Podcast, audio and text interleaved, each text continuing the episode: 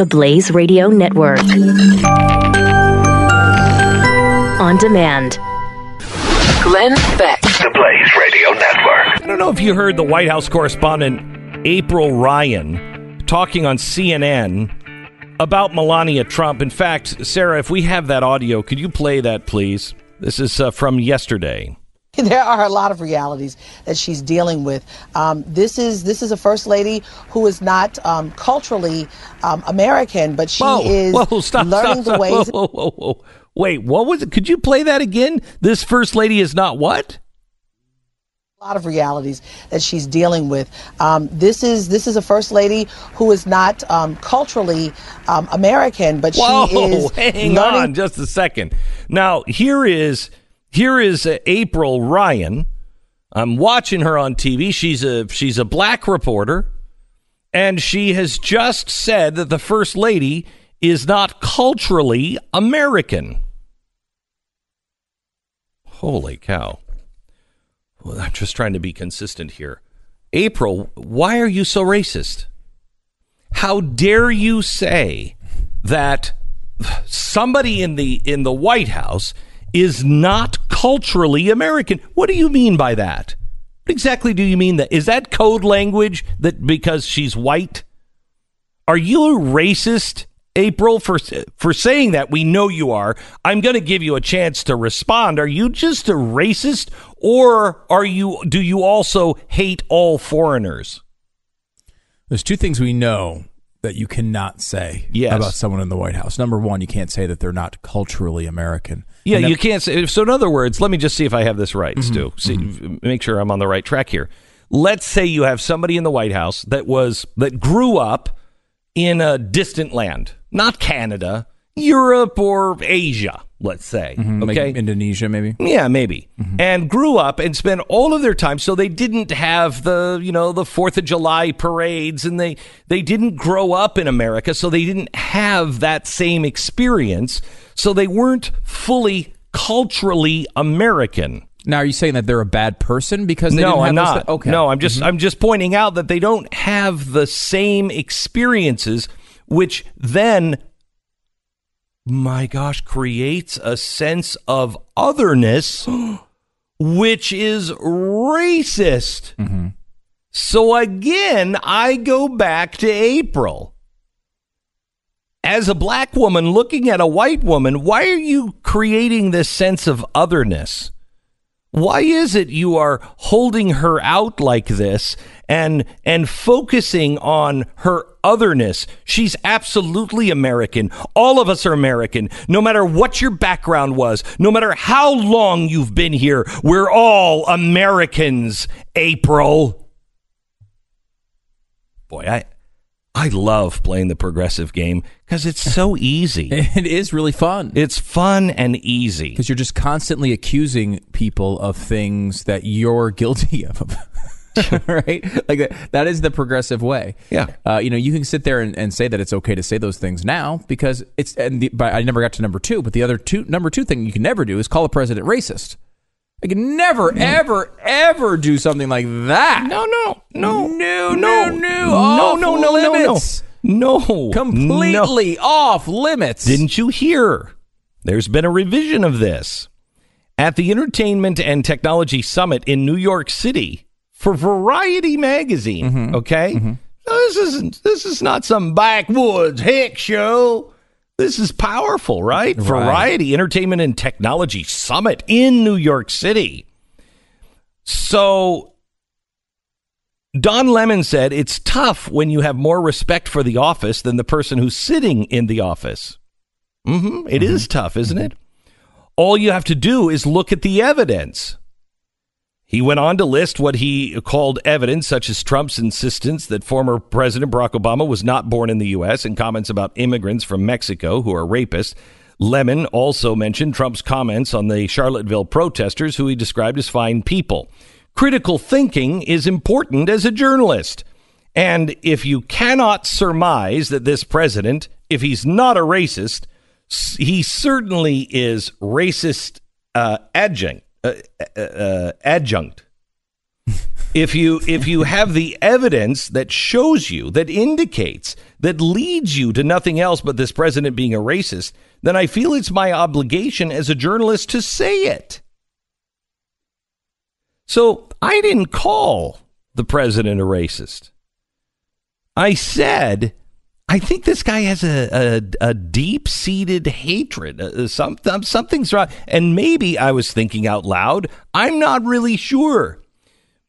I should have said maybe it's his, hang on just a second, that he's not fully culturally American. And surely they would have been completely They okay would have with been that. fine with that. Because I, I- said he's not a racist. He has a deep seated problem with the white culture, meaning the American culture. The American culture has traditionally been that white, waspy kind of culture that everybody says is so oppressive. Now, they didn't know what white culture was. You know, when I said that, you know, they were all, what do you mean by white culture? You know, the one that you say is oppressive. And the one he That wrote one. in his book. Correct. The, the, when he used the words white culture in that order. Yeah, and he also said that's the way white people will do you. you know, I, I can play the same things that Don Lemon did. He just chose not to see what I saw. He just chose because he liked his policies and trusted him. He just said, well, there's not a problem. He's not like that. Okay, but can you take a second and see how others might say, hmm, I think he might be a racist. I think he might have a problem with white culture. I think he is not culturally American. Yeah, and, and this is a it's an interesting tie to the, a big story in the New York Times today about the intellectual dark web. Um, it's a it's kind of a profile of a lot of people you've heard on this show, right? People who we've had on as guests who are talking about a lot of these issues that are divisive um, and uh, can be controversial, but they talk about them in a civilized and and smart way.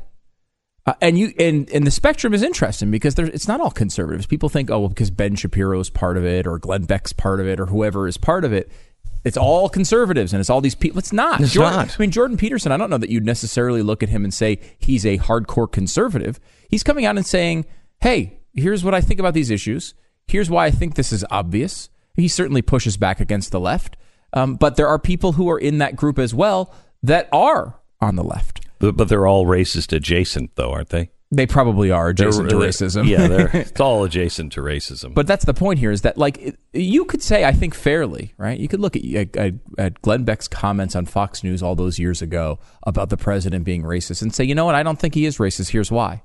That's never what happened. no, they called me a racist. They just said you were, and, and I think, by the way, still to this day, probably the only person in history who was called a racist for calling someone else a racist. Because, I mean, Al Sharpton has called people racist for a hundred million years with no evidence on any of them, and no one ever Nobody went back to him and said, "Hey, the Nobody reason cares. you're a racist is because Yeah. you've used that word." No. but but point is though that is that could have been an an interesting intellectual conversation Should have been. right? I mean, you know, it, it was such an interesting intellectual conversation that Barack Obama spent a very large part of his book talking about his struggles, his struggles about trying to find his identity as it related to the people around him, the communist professors, the people who were a- race activists, and trying to say, here's a guy who had a white mom. I didn't connect with all that stuff. And I, but I still found myself agreeing with a lot of it. And he struggled through his life, which is one of the reasons he, he wrote the book in the first place.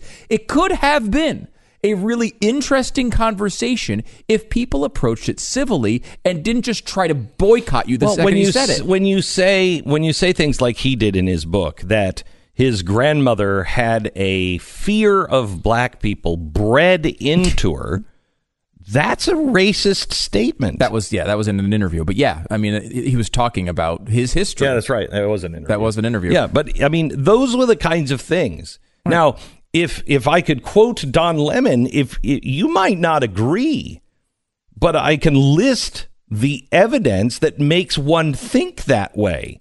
And isn't it, uh, it isn't critical thinking important as a journalist? Now Don Lemon, I like Don. He's Yeah. a fine guy. He's he's nice. You've and you've had good conversations. yeah, and. I don't Yeah. agree with him very often, but I, he's a nice guy. Um, I, I will tell you this though. Wait a minute, Don, because you raked me over the coals for the same thing. Now I haven't raked you over the coals because I can see how somebody might think that. I don't think that's who he is, but I can understand that. You'd like to have a conversation. That's great. But let's have the full conversation. Can you understand how other people might have thought that way? And the same thing with April Ryan.